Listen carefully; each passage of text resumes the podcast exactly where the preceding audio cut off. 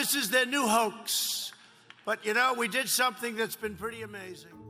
We're all feeling the impact of coronavirus. Today, Qantas stood down 20,000 people, and of course, they're joining a long list. If I get corona, I get corona. At the end of the day, I'm not going to let it stop me from partying. You? Well, why, why the big secret? People are smart. They can handle it. A person is smart. People are dumb, panicky, dangerous animals, and you know it. Welcome to Nursing Review's new podcast. Each episode, we'll look at a different aspect of the pandemic, tackling myths, talking research, and keeping you informed. Right, and then I see the disinfectant where it knocks it out in a minute, one minute. And is there a way we can do something like that uh, by injection inside or or almost? My name is Conor Burke, and this is the Nursing Review Coronavirus Podcast. As the pandemic rages on, we continue to seek answers as to how COVID 19 developed. Although, as it stands, we, and by we I mean scientists and academics, are fairly sure that the virus jumped from animal to animal before it was ready to jump to human beings.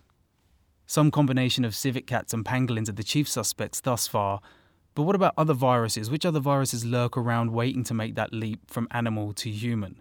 Joining us to discuss zoonotonic diseases here in Australia is Dr. Sacha Stelzer-Braid, a virologist from UNSW. Sacha, thanks for joining us. Thank you so much, Conor. First off, can you describe what exactly constitutes a zoonotonic disease? Yeah, so um, zoonotic infection is means um, a disease that occurs in animals, but that disease is able to jump the species barrier barrier and infect humans. Mhm. Um, sometimes able to then infect human to human, um, but not not always. Right. So I'm thinking here, you know, famous examples like the rat and bubonic plague, and I know that's historical, but I'm guessing that that's still a possibility and that would be a culprit. But let's talk about some animals here in Australia that um, have the potential to spread these disease to us. Yeah, so in Australia we have a lot of beautiful animals, as we know, um, but yeah, some of them may have diseases that can spread to humans. And a really good example is um, parrot fever, which is caused by the bacterium Chlamydia psittaci, uh, which is carried in wild birds, in particular parrots um, and rainbow lorikeets and birds like that. Um, and people can catch that infection by inhaling um, feces or dust containing the feces of wild birds infected with that um, that bacterium. Right. And um, I believe that there was an outbreak of this, I don't know if outbreak is the right word, you maybe you'll correct Yeah. me, um, in the Blue Mountains quite recently. Can you tell us a bit about that? Yeah, that's right. So, so they're very small numbers. Um, you know, in, in 2018, um, there was seven cases of um, this parrot fever, which um, is also called psittacosis. So, and this year there was a few cases in the Blue Mountains. Um, and so it's, uh, yeah, it's probably not an outbreak, but there, there's certainly um, an increase in numbers of cases and um, it's concerning because it's actually um, quite a severe lung infection Mhm. and it has similar um, symptoms to you know colds and flus um, and probably covid as well now so hmm um, it's it might be easy to to mistake it for something else if you don't sort of dig a bit deeper and and find out that it's um, caused by this bacterium Mm. So how then? I mean, obviously now anything any of us have, we're going to go get tested for COVID nineteen because that's the way the world Mm. we're living in at the minute. But how how then did people find out that it was parrot fever? So in the Blue Mountains, there they do have outbreaks or cases of chlamydia psittaci um, every few years, and so I think if you're living in that area, people are or the, the doctors are a bit more aware um, of that infection. And and they'll they will hopefully ask you you know have you had any contact with um, wild birds do you have a bird feeder outside your home hmm um, or, or maybe you have um, a domestic um, pet that's a bird that, that has some contact with, with wild birds as well. hmm And so dig a little bit deeper into the possible cause of, of symptoms. And and in this case, uh, as you said at the start, um, it, it is not always the ability. The, these the virus, these diseases don't always jump from then human to human. But in this case, did the virus jump from human to human, or was it just single cases from birds? Yeah, single cases um, from birds. So yeah, but as you say, um, some some pathogens uh, do develop that ability to um, jump from human to human quite successfully, and uh, SARS-CoV-2, the virus that causes COVID 19 is a is a good example, recent example of, of a virus that can do just that. Of course. Um, now a little bit of a tangent, but I'm I'm thinking back to another life where uh, when I worked construction and there was um, one particular building we weren't allowed to go in on this one job because pigeons had nested there. And um, now, if I remember correctly, someone said that um, lots of pigeon droppings can cause cancer or something along those lines. Now I'm not sure if that's quite correct, but I'm sure that someone did say that you know breathing that in could cause some sort of disease. Is is that something? Is that right? Um, so I'm not sure about cancer, but certainly um, birds like pigeons, um, rainbow lorikeets, um, ibis, they have a lot of viruses, and most of them are um, bird specific. But um, you know, there's always that possibility that there's a virus that could jump into humans, and we know, um, you know, from bird flu, um, avian influenza, that you know there there is a possibility there that that um, bird viruses can jump into humans. Mm. And are they, you know, in the cases of birds, but you know, um, and obviously the, the most zootonic zoonotonic diseases, are they often um, lung when they get to humans? Uh, do they often exacerbate Mm. lungs, or are there other sort of symptoms, other versions? Um, so that's a really good question. Um, I mean, it depends on the way that you get infected. So if if it's something that you breathe in, um, then it's going to probably be an infection in your lung. But if you um, are scratched by a wild animal, um, because you, you might be um, helping it, you know, it's um, gets. Uh, sorry, maybe I'll take that back. Yeah. Um, um, so yeah, it probably depends on on the way that you are infected. So if you breathe in um, the the dust from their feces or their feathers, then that could cause a lung infection.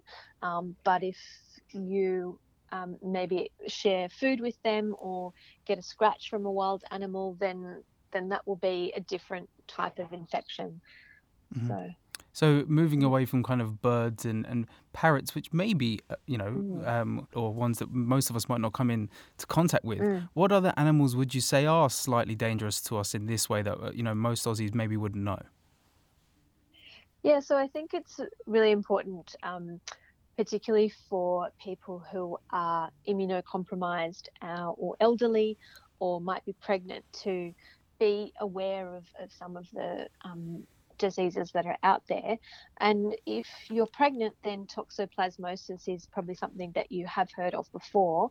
Um, and it's caused by the parasite Toxoplasma gondii, um, which causes a disease in cats. And so the cat can be infected with this parasite. Um, and if, if a pregnant woman becomes infected with this parasite, it can cause miscarriage.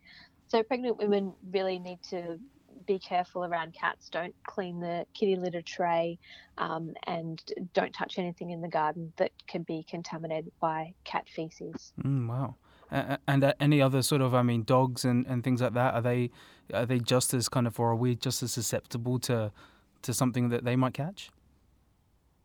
Um, so that's a great question. Dogs have dogs get viruses as well. Um, a really common one is parvovirus, um, but the dogs are generally vaccinated for the parvovirus, and it's not a, the type of parvovirus that can infect humans. hmm So um, I, I don't think that there's so much of a risk from dogs. Um, but yeah, as far as I know, it's it's the cats um, that Mhm. carry um, toxoplasma, which which is something to be really mindful of. Mm. And I mean, there was some anecdotal evidence, and I don't think um, you know we've got right to the bottom of it, but that um, regular domestic cats could catch coronavirus. I'm not sure if that has been fully proved yet, but I guess that's something to think about also. Yeah, so there, there have been sort of globally very very small numbers, um, cats and dogs actually. Oh. Um, and I think there was a there was a study that came out of China that showed um, that a cat could be infected with SARS-CoV-2 and pass it to another cat.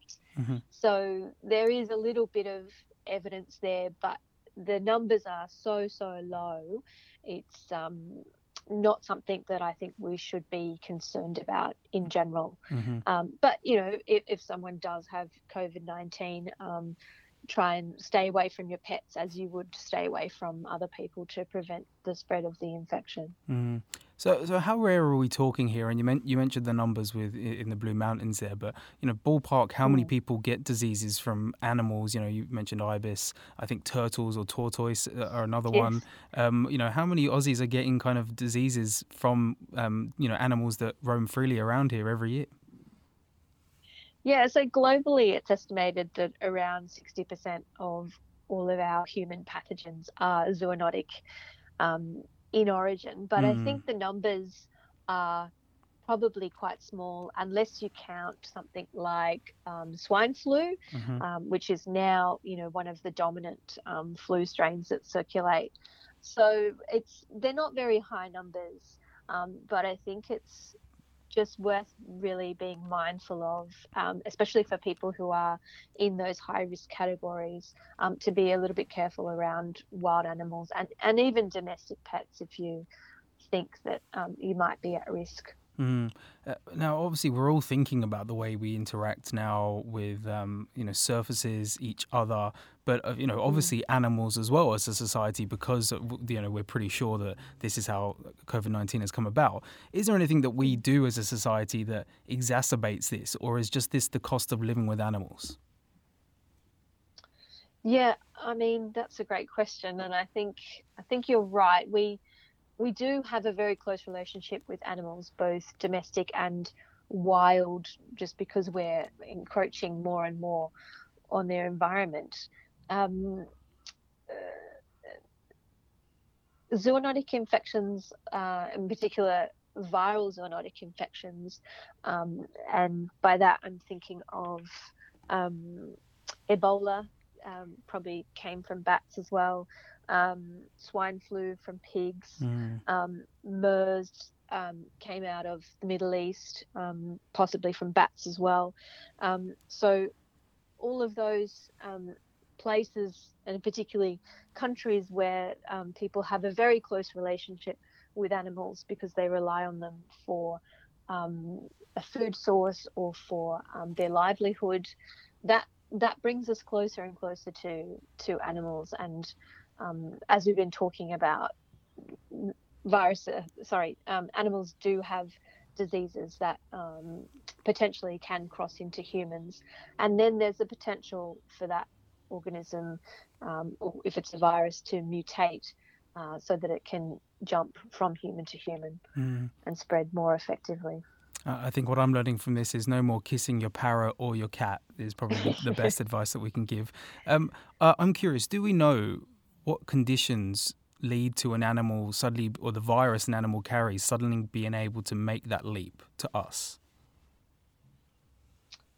So it so there's a few things that need to happen, but it's mainly that um, the the receptor on the cells of the organism that um, the pathogen, and in this case, I'm talking about viruses because that's what I what I work on. Mm. So the virus has to mutate to be able to infect um, the the proteins on the outside of the cells, and the proteins will be different on um, pig cells or dog cells or whale cells or human cells, and so the the virus has to mutate so that it can um, jump that that species barrier and then um, and then again pass easily from human to human. So it's something that happens fairly. It, it's rare, but I would say that there, there's definitely um, examples from from history, um, and SARS-CoV-2 will will sort of be added to the list of, of viruses that um, have been able to make that jump from Mm. animals to humans and then human to human really effectively. And again, is that just the cost of doing business? Is that just is it an evolutionary thing? Is it a thing that's just going to happen no matter what we do?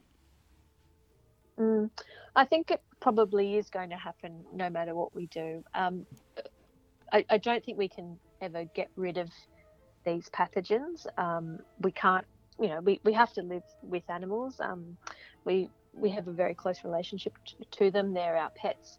Um, they're you know our our, our fauna. Um, but it's about probably just being aware of our interactions with them and being a bit more careful. Um, and in the home, you know, washing your hands, um, not sharing your food with your pets, um, and being careful not to, to get bites or scratches from a wild animal. Well, Dr. Sacha Stelzer-Braid, thank you very much for joining us to discuss this. Thank you so much, Conor.